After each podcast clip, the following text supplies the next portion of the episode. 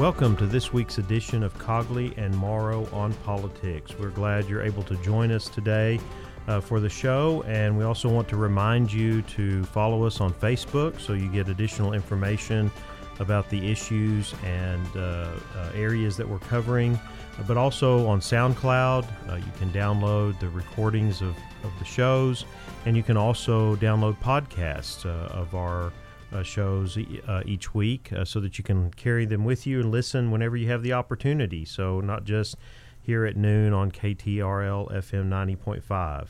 So, to start today's show, we, we are doing a focus over the coming weeks uh, that will have a segment in each week's show looking at our community and our region and some of the challenges and issues that we are facing uh, in the midst of the coronavirus or COVID 19 crisis. And as we've seen and, and we're all experiencing every day, this is, has an impact on so many different levels. So many facets of our lives uh, have changed. Uh, and, and in the mix of all of that uh, is the role that our government entities play uh, on, a, on a wide range of, of, of issues, the, the, the number of issues that they have to address that are a part of this challenge. In front of us, if you turn on the news, or is what's happening at the national level, uh, sometimes what's happening at the state level, uh, but we don't get as much information about what is going on right here in our own community. I know there are uh, social media outlets and uh, we've got our local uh, newspapers, but not everybody's tuned into those.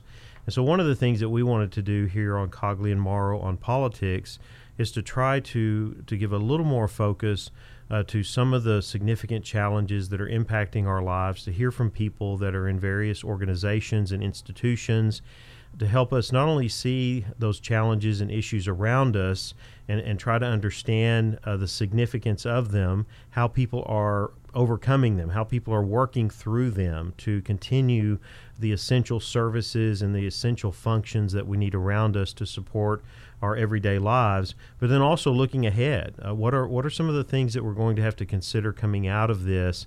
What will be the impact? And I know some of that is not very clear at this moment, socially, politically, economically.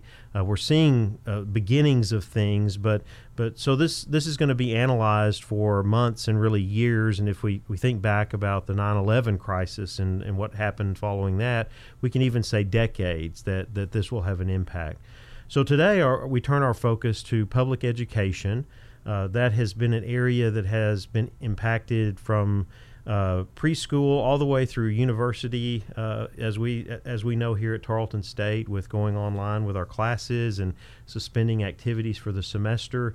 But for most of our listeners in our listening area, the the impact here has been on children that are in public schools because they have had to make a tremendous adjustment here really coming into this semester and, and, and really into the month of March without realizing and knowing uh, what was coming. And then all of a sudden, within a matter of a few weeks, having to make a tremendous number of decisions uh, to keep uh, providing that public service and to keep uh, people engaged and to try to transition what was and has been, if we look back, you know, at, at, at the modern era, not having a disruption like this at all uh, what is significant in trying to continue uh, teaching, continue students learning and engaged uh, from home uh, and not in a school setting. And so we want to welcome today, we have the uh, superintendent of the Tolar Independent School District, uh, Mr. Travis Stillwell, who grew up in Azle and has been in this, this area for, for a number of decades and has certainly been also in higher education. He's been in in um, in public education for 27 years, and in the past 21 years in administration, serving both as a high school principal, uh, nine years as high school principal here in Stephenville, two years as an intermediate principal, uh, and then uh, for the past six years he has been the superintendent at Tolar. Uh, welcome, Travis. We're glad to have you on the show today, and uh, tell us a little bit more about uh, about your background, and then let's let's kind of turn to the the focus on hand, and that is uh, the challenges and the issues that you've had to address in the last month in uh, in the midst of this crisis. Well, thank you, Eric, and it's I'm proud to, to be with you today. As far as my background, you know, you you kind of kind of hit it there with uh, my educational experience. Uh, you know, I will say you know, I'm a, a proud Texan. I received my uh, both my bachelor and master's degree at Tarleton State, and uh, uh, my family. Uh, my daughter is going to graduate from uh, Tarleton in May, and uh, and then my son he plans on attending Tarleton in uh, the fall. Uh, my wife also graduated from Tarleton State, and uh, uh, so we're we're a big Texan family. And uh, uh, as far as the the challenges that that you're talking about today, you know, it's a uh, uh, obviously there are many, and uh, you know we uh, like everybody across the state. Uh, we're, we're somewhat caught off guard by this. Uh, you know, uh, as we left for spring break, uh, you know, the word that, that was coming out was that this was obviously a serious situation, but uh, nobody, uh, we didn't realize it was going to be quite to this extent. Um, so when we came back from spring break, uh, or did not come back from spring break, is uh, more accurate. Uh, at the end of the week of spring break, we started hearing uh, the news, you know, the national news, and uh, that president had, had closed travel from Europe, and uh, and then it just continued from there. You know, the uh, we realized how serious it was when all the uh, the sports teams and, and leagues were shut down, and and just uh, that th- this was a, a really uh, serious situation. So uh, the superintendents across the state uh, in this area, in particular, I spoke with, uh, was in contact with, you know, a lot of the superintendents in the area. Uh, everybody does a great job of of helping each other out, and we bounce ideas off of each other uh, on a regular basis, just to, you know, to make sure we're all doing the best that we can. Uh, but during this situation, of course, as you can imagine, you know, superintendents were uh, talking uh, rapidly, trying to figure out the uh, best course of action. And uh, at that time, uh, of course, it seems like it's been a long time now because uh, it just there's so much that's transpired. But when we came out of spring break, there was no guidance uh, from the state or uh, or from the governor, you know, as far as if or when or if we should shut down. And uh, pretty much everybody decided after spring break to take the uh, the cautious approach and decided to uh, close schools and go with a uh, a remote learning uh, initiative, uh, distance learning, and uh, so immediately after spring break we uh, we just started talking. I, I know uh, I, I'll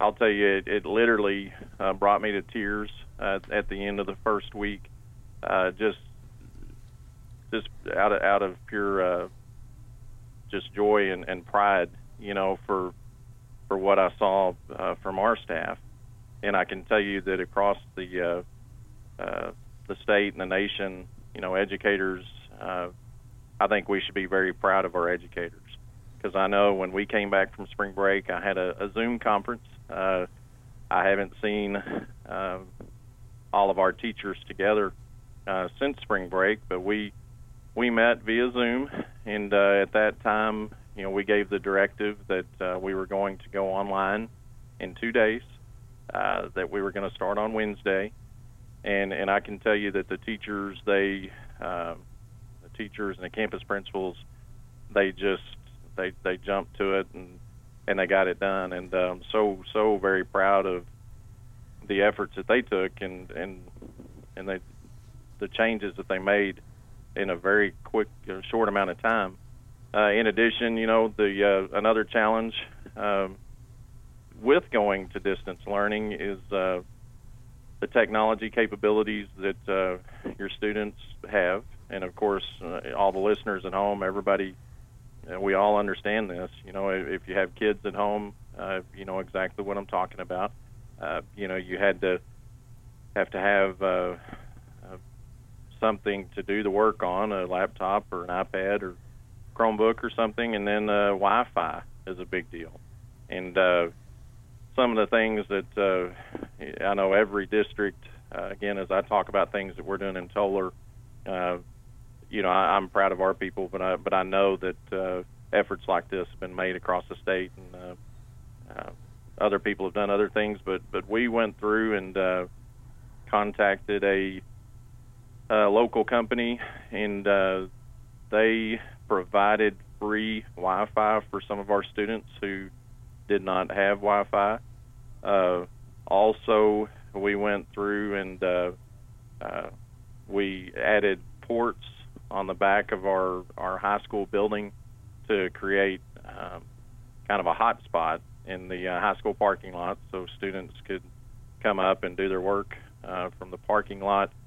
But but Wi-Fi and uh, just technology capabilities that that's been a big issue. Um, we also have uh, packets, uh, just like other districts, for students that uh, are not able to utilize the technology. So that that was a big challenge. Uh, another challenge, of course, that uh, all districts are are dealing with is just uh, feeding feeding students. You know, it's a uh, um, that's important. You know, a lot of our a lot of our families and, and our kids they rely on on meals from the school, and uh, we as and just like every other district in Texas uh, have proceeded with providing meals and uh, and coming up with the uh, uh, the procedures to do that safely.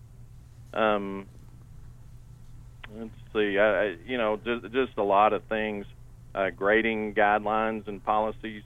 Uh, I know it's a big challenge, you know, with uh, our uh, number one goal as a district is to create and maintain a culture of high expectations, and we've been pushing that and pushing that for for our educators, and, and they do a great job of uh, really challenging our students.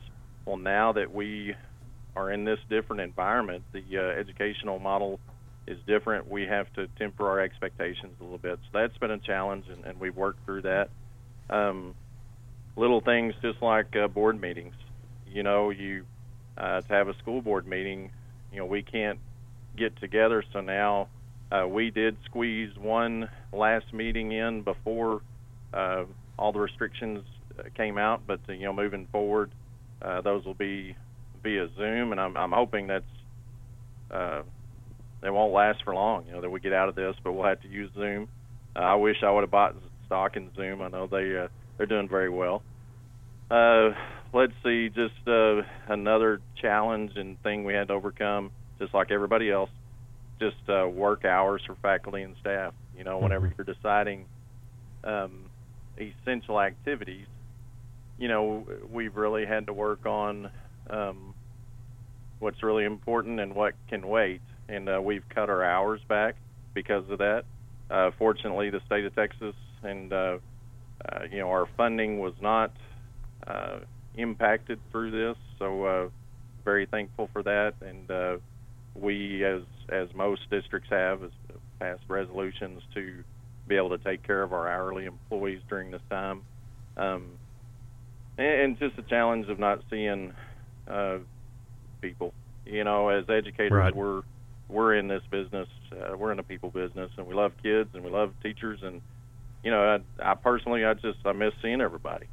Yeah, that that uh, uh, we experienced that here on the college campus, but even in that that school environment, especially think about those uh, younger uh, children that are being shaped by those uh, teachers who, you know, like you pointed out, very dedicated in making that transition and putting in the effort. But uh, I, I, was thinking of that and as really one of the the challenging aspects of this is that that yes, learning can take place, and, and that's going to be on a number of different levels, which I, I, think you've got to be concerned about going forward. But just that level of interaction in activities, in uh, sporting events, in the classroom, uh, that that to me seems one of the more significant challenges right now. No, it is. You know, the uh, uh I think we we forget a lot about the uh, interpersonal relationships that are built and uh, you know, uh, the three R's of education rigor, relevance, and relationships. And uh, right now, you know, we can control the rigor, we can we can make our lessons relevant, but and we can still control relationships. But there's nothing like being uh, with people, and and it's a challenge. And uh, I know, uh, you know, my my personal kids as I see them, you know, they're they're struggling with it. Um, they're stir crazy and they're ready to see their friends and uh, uh, just just like every everybody is. So that that is a big challenge, and uh, like I said, hopefully, um, hopefully we're able to get back to normal uh, soon, so these kids can we can uh, be together again. Right on on the uh, and, and, we're hoping that's going to happen uh, uh, soon. I know we've got a some challenging days ahead of us, but uh, hopefully we can we can see that happen. I, I had, had, a question because there is a lot of information out there, or uh, a lot of misinformation too about uh, different things the state has done. Uh, and this is one area I think where parents need to, to be informed because you're being impacted by these decisions. So, what what are some of the things that have changed that would have been in the normal ebb and flow of the school year uh, that are now either been suspended by the state or adjusted in some way? Well, I, I think the uh, you know first and foremost, uh, you know as as we were making decisions on closures, uh, of course the governor came out and his initial uh, declaration were that all schools would be closed through April the 9th. Uh, now it has been pushed forward to where all schools are closed through at least Monday, May the 4th. Uh, in addition, with uh, UIL activities I just received an email today, and and pretty much it, it just said we're we're in pause. You know, everything is paused. Mm-hmm. Uh, no, uh, of course, no activities, no practices or games or anything like that. So, you know, those are things, decisions, and I think they were wise decisions. But those were decisions that were made that uh, we were following.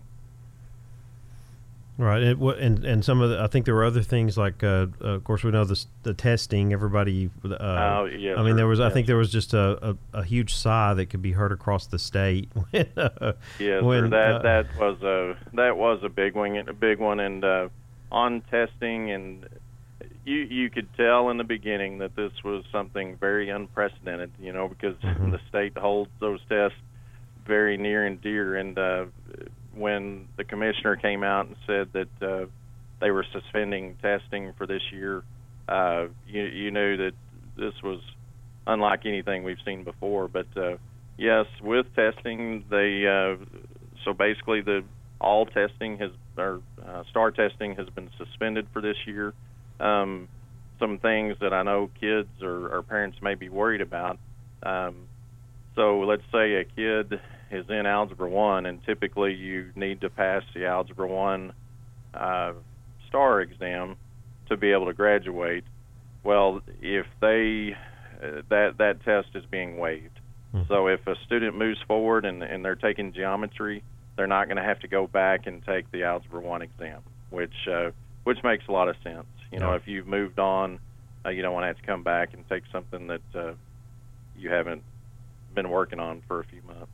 Right, right. Well, in in that regard, where uh, I mean, there has to be some concern about maintaining standards, as you had said earlier, where now you've got uh, parents who are, are much more responsible for engaging and making sure that their uh, child or teenager is is uh, doing what they need to be doing. Uh, uh, of course, we've all seen the uh, uh, the things on on social media about how uh, the level of appreciation for teachers has increased dramatically uh, with uh, with all of this, and people realizing, wow, is this what what goes on? And I'm only doing a little bit every day or every few days, and they do this all day long. So, but but on the, on the other side of that, in coming back, I, I didn't know, and this is looking ahead a little bit in terms of what decisions or challenges may be there is, is, is about how do you assess students that have gone through something like this to know that they're that they're ready or that they may need uh, some additional attention in some areas to just keep moving forward. And I know that may depend by grade level or age or you know elementary to junior high to high school, but this this really I mean the obvious is this is going to create some gaps for some students and some challenges that that are going to fall on on school districts to address. No, absolutely. We, uh, uh, I know that's the case. You know, when we go through, of course, we're, uh, like we said, we're doing our very best as far as providing uh, educational materials at this time, but it's it's not quite the same as uh, what the student generally gets when they're they're face to face in a classroom. Uh, so we know at the beginning of next year, uh, or whenever we get back, whether it's in May or at the beginning of next year, we know that uh, we're going to be playing catch up a little bit, and we're going to have to adjust our curriculum for uh, some review times and uh, uh, to try to help those kids out and fill in the gaps where uh, there may be some. Right. Well, lo- looking ahead like that, uh, what are some of the other uh, issues that are being discussed among superintendents? And as you look toward a, you know, we've got a, a legislative cycle that'll be coming up this next year. Uh, but what are some of the things coming out of this that will either be, you know, you think are, are direct uh, challenges that will need to be addressed uh, by the state or um, just in, in terms of certain policy areas or, or aspects of public education that may need to be uh, looked at or, or analyzed coming out of this to be better prepared in the future, saying we have another round of this or if we have another similar type of crisis? No, I, I think for sure. You know, one thing that uh, uh, this is a timely question. I know I've, I've been working on our emergency operations plan uh, this morning and I know that uh, in the past, you know, with the emergency operation plans, you know, we focused a lot on uh, intruders and, and various situations like that. Uh, pandemics, uh, it, it hasn't been a, a major focus. Uh, I think we, uh, every district, every school, every district uh, across the state and across the nation is going to have to uh, reevaluate and, and think through uh, number one steps to keep our, our students safe um, and, and education that we can do to uh, help our, our students stay safe. And then uh, if this occurs again, you know, how, how we'll be more prepared and, and how do we how do we handle that? Um, I think, you know, in addition, uh, talking about the legislative cycle and where things are going and, and what a big concern of, of mine is – uh, and of course, this is a concern of everybody uh, moving forward. Uh, is you know the economy, and uh, mm-hmm. you know it is uh, concerning to me. You know where what is this going to do to school funding uh, in the future, and uh, I, think that's going to be a big. Uh, I think that's going to be a big issue. You know when you're talking a year, two years down the road. Uh, in 2005, you know, if you look historically, uh, in 2005, the uh, legislature went through and compressed the tax rate, and at that time it went down to a dollar. Uh, shortly after compressing the tax rate, uh, there there was a virus. It wasn't to this extent. I think SARS, and then uh, uh, also at that time they had the uh, housing market. You know, everybody was uh, they were borrowing way more than they could they could uh, pay right, back, right. And, and the housing market crashed. Well, around 2010, 2011, uh, there was a significant cut in school funding. Well, uh, you know, I hope history doesn't repeat itself, but of course, obviously, we're in a unprecedented times as far as uh, this situation and what it's going to do to the uh, the economy and uh, I think we've all all had to be cautious and, and kind of prepared moving forward to uh, uh, to be ready for that.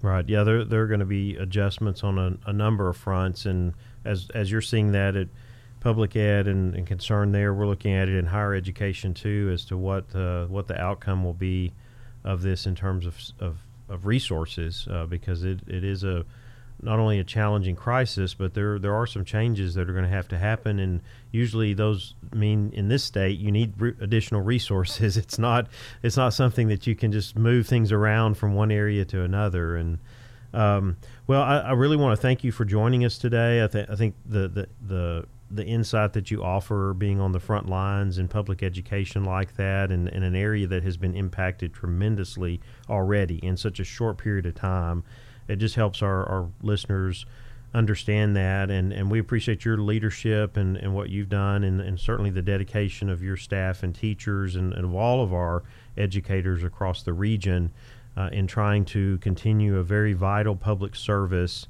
uh, in our communities uh, in the midst of, of just an unprecedented uh, crisis and certainly knowing that in the modern age like this that we, we have technology that's helped us to overcome some of that uh, but there are areas and, and, and, aspects of public education that just uh, uh, really uh, suffer and, and, and are not a part of that full experience that we want our children and youth to have. And so your your analysis of that, and then the work going forward that we know you have and your staff and, and our and our teachers are just. Uh, uh, we, we appreciate the, the dedication that it's going to take to, to, to work through this and, and to continue to move forward. So, thank you very much for joining us today.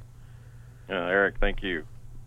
All right, we're going to take a quick break and then we'll come back after the break for more Cogley and Morrow on politics.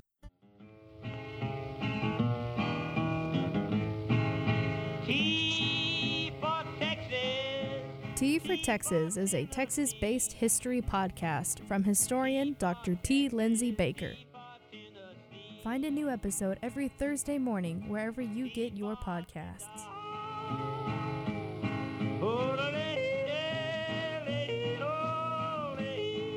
Welcome back to Cogley and Morrow on Politics. You may be wondering uh, why it is just me today, but we will have Dr. Cogley joining us later. We are practicing uh, social distancing here, uh, and we'll be even moving to a format in the next few weeks uh, where uh, we're doing all of this by Zoom, uh, I believe, so that we can maintain appropriate distancing and continue to offer Cogley and Morrow on politics each week during this crisis. Uh, as a follow up to the interview that we had with Travis uh, Stillwell, the superintendent of Tolar ISD, uh, we just want to thank all of our teachers, educators, and administrators out there. I think this is an area, one one of the many areas that has been very, uh, very challenging in the transition. It's been a very uh, difficult uh, ch- challenge to turn something that has is a part of our lives on a day to day basis and move that completely to an online environment, especially for I think smaller children, but just school children in general, uh, our young people, when that face to face interaction is so important. And so we do want to thank all of our educators out there and the work that they're doing. Uh, to keep public education, education in general, moving forward, whether it's at the higher education level, as we see here at Tarleton State, or uh, in all of our uh, regional and public school districts throughout the state uh, and the nation. Uh, in the midst of all of this, as we've talked about each week, we do have an ongoing uh, presidential election process. while it has been delayed in terms of primaries, there is still polling going on, there's still campaigning to a certain degree. and there, there's information coming out and just looking at how, in the midst of this crisis, uh, individuals are considering uh, what their choice for leadership for the nation and looking at the fall election. So before we move to our final segment, where we'll bring in uh, Dr. Cogley, I just wanted to bring attention to a recent uh, Monmouth University poll. This is one of uh, of quality polling places that does get out uh, very in, uh, engaging polls at certain times on certain things. And so a poll was released last week in looking at how the race for president uh, has been tightening. Uh, and looking at some of the factors, beginning to look at the impact of the COVID 19 crisis uh, on the election. And so there were a couple of things that we have followed in our discussions on the show related to the elections. And I wanted to look at uh, three different things that came out in this poll that I think are significant to watch uh, as we look at where the country is going. And I'll put this uh, a link to this on our Facebook page so that people can go and look at the polling and the questions uh, uh for yourself and just kind of uh, analyze this and think about it in terms of what's happening in politics in in the country related to the presidential election. So a couple of things with this poll that I think are quite significant. Uh, one of the major ones, and we know this has an impact on presidential elections, is how voters view their financial situation.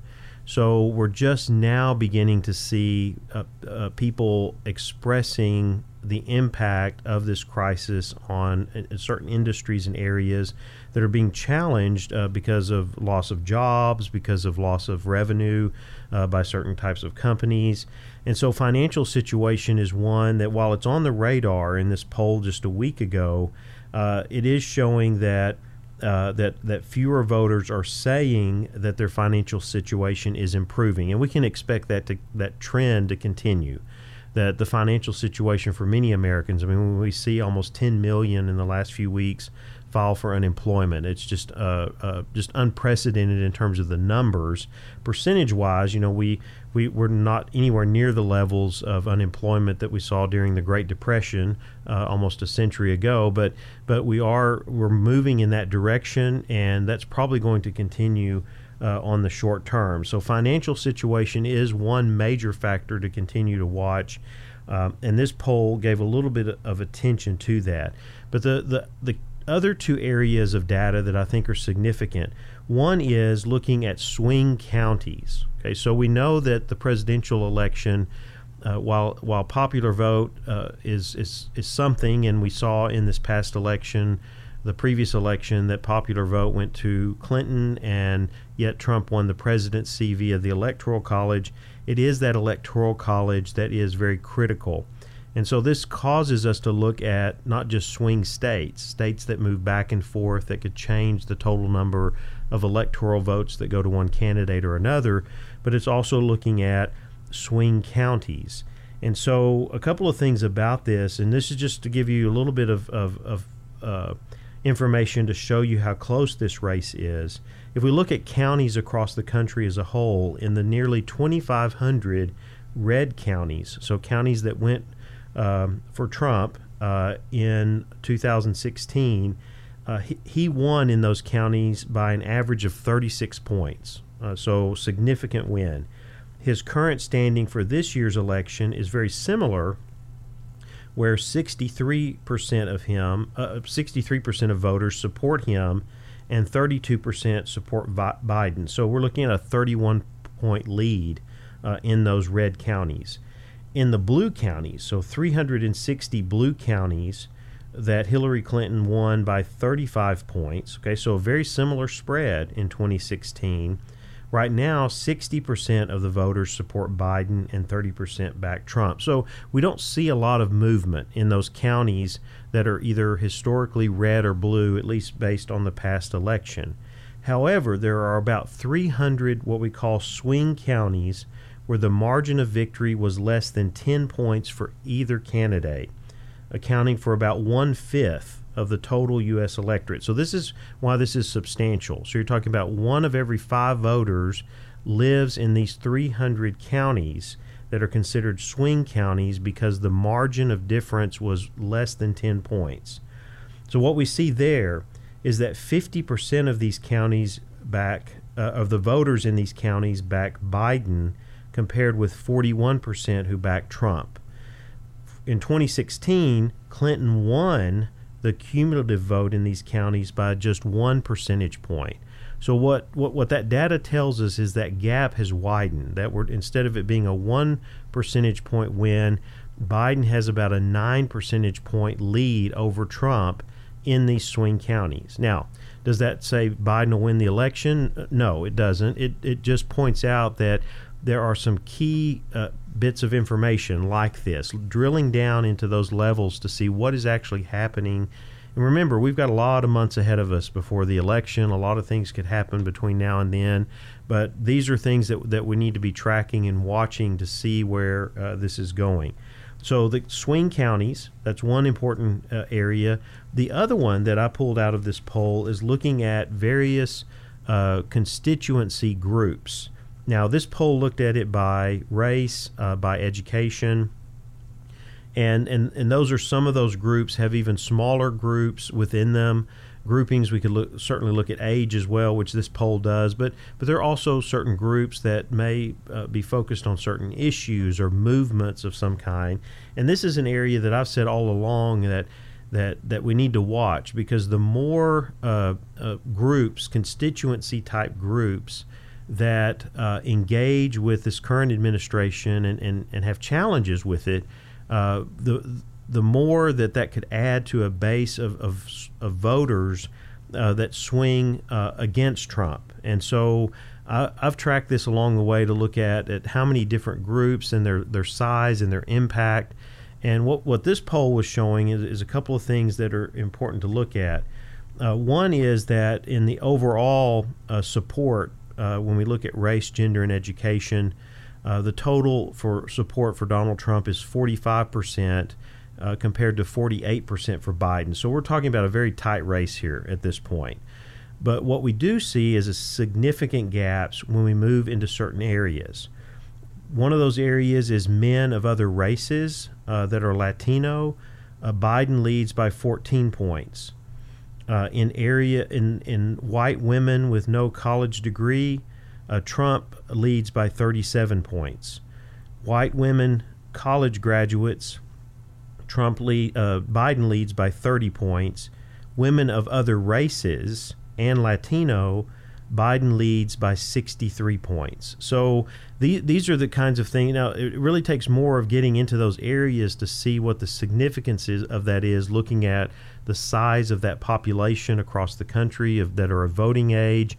But what it's showing is that, that there are some uh, uh, there, there are some gaps here, and it'll be interesting as we go through this and, and, and get get through the crisis and, and beyond and start to be able to focus maybe back on the the election and where this is heading and what are going to be the key issues uh, in electing uh, either re-electing uh, Trump for another four years or electing a new president is is where these go, where these numbers go in these specific constituency groups, and then how what impact is that on the on the larger uh, population and the, and the larger data in looking at support for either candidate. I think it's somewhere in the middle here when you start connecting uh, these groups uh, by uh, gender, age, uh, education, um, and, and race with swing counties and looking at what impact that they may have on population vote, total vote by state, especially in swing states that could then add to the electoral count that either candidate may receive. But we'll be looking at that in more detail and trying to track that as we move toward the general election and trying to look at, at the numbers and what's happening across the country uh, with voters who are viewing uh, different, uh, d- viewing the candidates and trying to make up their decision, uh, make their decision for how they're going to vote uh, come November. We're going to take a very short break, and when we come back, we will have Dr. Cogley with us, and we're going to talk a little bit. We're going to move outside the United States, and we're going to talk about the impact of the coronavirus uh, in Africa, an area of the world that Dr. Cogley himself has su- spent a significant amount of time. We'll be right back. Politics can be confusing, but Cogley and have your back. Follow them on Facebook. Search Cogley and on politics to stay up to date with the show and for all of the sources to follow right along. Cogley and is a production of the Tarleton Radio Network. Welcome back to Cogley and Morrow on Politics. For our last segment today, we do have Dr. Cogley back with us. As I said earlier in the show, we're practicing social distancing and we're hoping to move that into a a Zoom or online environment uh, very soon. But uh, uh, until we do, we, we, we have you on like a guest here today. Right. And but the topic that you that that we want to discuss is something that's kind of moving outside of our uh, boundaries of our own community, state, and nation, where we've been very focused on what's happening here now with the the onslaught of and the growth of uh, of of and spread of the coronavirus to look at this on an international level and maybe a part of the world that a lot of people have uh, in our region, our listeners have not thought about uh, or really looked at because up until uh, the present, the, the spread was not that significant uh, of the virus in Africa. But this is a part of the world that you have spent a tremendous amount of, of time and, and certainly research, and you teach a course in African politics. Uh, and so uh, it's something we wanted to give some attention to as to what's happening uh, related to the virus and, and what that might tell us in terms of, of where this thing is going. Yeah, thanks, Eric. I, I, I'm not offended that I've been demoted from co-host to special guest. You know, under the circumstances. Yeah, I've been to 26 African countries, spent several years, uh, currently teaching African politics class. Uh, we've also had guest experts. Our own Dr. Zubair from Nigeria and Dr. Banda from Malawi come in as special guests. Um, yeah, so of course the coronavirus is a worldwide pandemic and it's affecting every region. There's this map that's getting a lot of coverage, um, the Johns Hopkins coronavirus case map that's live updated with cases from every country. I think CNN's been showing the map on its news and Fox as well. Um, and it looks on that map as if um, you know Africa is less affected at this moment. Um, that may be true. It may have had a later introduction onto the continent, but also reliable data out of Africa has always been a challenge. So these are kind of the official cases that have been registered by the government. Um, so it may be lower now, but it may also just be a there's going to be data challenges here as you go forward. Africa has some advantages dealing with coronavirus, but also some disadvantages. Right. Well, it, and and that uh, part of it too, I think, is always for our listeners is understanding that Africa is, is a, a, very very diverse uh, uh, co- uh, continent. Uh, that that uh, the the levels of government and their ability to address this and to engage with it and then to report that kind of information, some of them are very challenged in that. Absolutely. There's 54 recognized sovereign states in Africa. Um, you know, it's it's not unified on a continental level. These are sovereign nation states with their own presidents and militaries, what what what have you. Uh, so on the positive, uh, something that Africa has that may be an advantage in dealing with this, it has a younger population distribution. So when we look at the population distribution in Europe or America, there's that baby boom generation. Population peaks out in the 40s, 50s, 60s, whereas Africa has a traditional pyramid population distribution. So the oldest of the population are the lowest percentage of the population by far, and then the youngest are the biggest percent, very pyramid. The amount of Africans that are over 80 is very low, less, you know, a fraction of a percent. The amount of Africans that are over 70 is very low, lower life expectancy and higher birth rates in Africa. So because this virus does affect uh, older people with much more uh, mortality rate, Africa has a younger population distribution. That means, you know, the mortality rate might be less. There's also this very interesting dynamic about weather. We see that the common flu is seasonal here in the U.S. It peaks during the cold months. Africa tends to be a warmer continent. What's interesting, as I've been reading up on why it's so seasonal in the U.S., the medical experts aren't exactly sure, and it'd be nice to get maybe you know Dr. Edwards back to kind of you know give a more scientific answer to this. But some people feel there is some temperature dynamics to the spread of this type of virus. Um, but others feel it, it results from behavior that itself is affected by temperature. So in cold weathers, people tend to go indoor and shut the windows more. With you know, and large crowds indoors can help spread the virus. So it's unclear if this is temperature related or behavioral. If there is some temperature component where the virus struggles to spread in warmer climates, that would be good for Africa, although some African countries have temperate climates, like South Africa, which is pretty far from the, the border. Africa's advantage with this like later introduction uh, seems to have, you know, it's coming out of China and got introduced to Europe and North America rather quickly, and maybe was introduced to Africa later. Um, and also, there's in the media, there's this talk about perhaps malaria medicine is uh, effective in treating it. And malaria medicine is widely available in Africa. And having traveled and bought malaria med- medication in Africa, it's available without a prescription at the local pharmacy. Um, so that may be an advantage. But having said these advantages, there's going to be m- many more disadvantages. I'd be happy to go over. Yeah, one of the concerns I think uh, early on when we were looking at this, with especially study abroad programs to uh, other parts of the world that might have uh, higher poverty levels and maybe less health care infrastructure.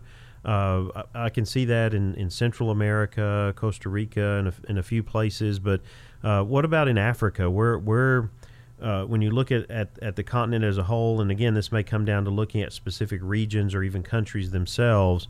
Uh, it, is is that really a, a challenge when you do have uh, areas that may not have adequate access to health care or health resources, or you may have high concentrations of population that may uh, not have uh, uh either that level of separation or, or really the resources to combat this. Oh, absolutely. So that was kind of my short list of what they, the advantages they might have, and there's a longer list of maybe disadvantages. So one of the disadvantages is really the challenge of social distancing in Africa. You do have some affluent communities, but that would be much more rare. Um, uh, there's a lot of close living quarters, many people living in a shared space. Um, this can happen both in a poor urban setting, like a slum environment, or even out in the rural communities. You have these villages with kind of communal living spaces, even a communal water source, a communal bathroom arrangement. Um, so a lot of close living quarters where people live together. Uh, the the challenge of social distancing, just based on the living um, standards. Also, there's a lack of education amongst the general population. You know, trying to explain how some invisible microscopic thing is the concern that you won't even get symptoms for several days is a challenge to try to get understanding through the population, and then also follow through of a, of a population with less education on the on the recommended sanitary guidelines. Um, poverty also means there's a lack of savings to you know a lack of savings for a rainy day. Um, a lot of people need to work immediately to provide for their family immediately. You know the the income of the day is spent on the food of the day, and so the ability to kind of just you know bunker down at home for a month is very limited. Hmm. Um, yeah. Also, there's a at the the country level, there's a lack of testing capacity, which is a problem we've seen elsewhere, but also a lack of critical care capacity uh, in the national hospitals, especially those ventilators. You know, uh, USA doesn't have enough ventilators, let alone some of these developing countries with much less healthcare capacity. And I would say, in terms of like a government response, we see in the USA, you know, the the, the Congress taking action in terms of, uh, you know, distributing some funds. Um, there is no lack of demand for African currencies on the international market. So if the government's going to create more currency available, that would lead directly to inflation. It, it won't be uh, sucked up by other countries. Um, and so another thing is that these more developed countries oftentimes will help Africa in certain global pandemics, but these developed countries are really need to focus on themselves right now. Their priority is them, themselves. And you study nationalism and national self-interest. You know, they're willing to help Africa, but the focus might be on themselves for the immediate future. Right. That was one of my concerns in that this has hit other areas first, and so even resources that are gathered at the global level uh, are being challenged to meet where this crisis is at the moment, and and will those will there even be any resources left uh, if this thing rolls through other continents and areas in a significant way? And that that that's something that that's we've yet to see. We just don't know the the the outcome of this on the long term scale and what the impact will be on areas that that certainly may not be able to uh, address the crisis in the ways that uh, the United States or even countries in Europe or even China have been able to do. Yeah, and you can imagine maybe in the long term, as the U.S. and Europe develops, their, increases their production of ventilators and masks and what have you. At some point, when this thing's under control, they may have a surplus and may be able to help out African countries. But in the short term, they don't have enough to meet their own demands. Uh, one final challenge, and we're kind of going to experience this in the USA too, is the political challenges. There were a lot of important elections set up this year in Africa. There's a number of countries that are going to have presidential elections. Malawi was expecting to have one in July. You know, Burkina Faso, Central African Republic, Ghana, Ivory Coast. Um, there's quite a number of countries that have scheduled major elections to take place this year. And of course, they have more of the traditional show up in wait in line, show up in person, cast your vote systems of elections, and fraud is always a concern. Uh, whether or not how much of it is going on, that might be disputed between the, the different political parties. But it's going to be a challenge to execute these elections in this environment, and there is kind of a legitimate reason to maybe delay or alter the elections, but there might be concern by the other party that that's an excuse. Uh, so this this health pandemic can lead to these kind of political disputes as elections become disturbed. Right, in a country that that has regularly had challenges with these kinds of power transitions, which I think is an area of re, of your research that that's significant. I mean, anytime anytime a pattern that's that's been established and that has to be disrupted in some way, that just opens the door uh, to the possibilities of instability in, in some way or another. So I, I'm I'm certain sure that that has to be a concern in many countries. Yeah, Malawi has a runoff scheduled for July, and July, you know, is coming in a couple months. The president had come in first place in the first round, but was going to be forced by the courts to a runoff uh, between the top two, and people were thinking the opponent was actually strong. The opponent was poised to win this runoff, but now the president has a very legitimate reason to maybe try to delay the elections. And of course, the opponent will look at this as he's he's using an excuse to delay the election. So you can see how this naturally is going to lead to some political disputes. And with 54 countries, every year there's presidential elections, parliamentary elections going on on the continent. Uh, this is going to be tough to execute, especially with something like mail-in ballots is not a norm on that continent. Right. I think this helps our our listeners and all of us here in Central Texas to really have a global perspective of the impact of, of this crisis, and uh, we've seen it all the way in this show today, from local school districts to to Africa. It's just significant, and, and why people need to be engaged with resources, news, and information uh, that help them to understand uh, uh and, and and see this uh, around the world, and, and how it is impacting lives, and and be a part of the discussion about the solutions and changes and, and, and really overcoming this and working through it and, and being prepared in the future. So, thank you, Nathaniel, for joining us for, for today, and we'll look forward to our show for next week. Uh, we're hoping to welcome the director of the Stephenville Economic Development Association to talk about economic issues here in our community in the region. We thank you today for joining us on Cogley and Morrow on Politics on 90.5 KTRL FM.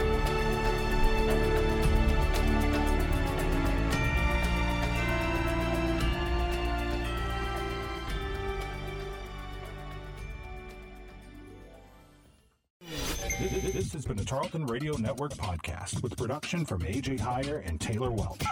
Find more great shows by searching Tarleton Radio Network wherever you get your podcasts.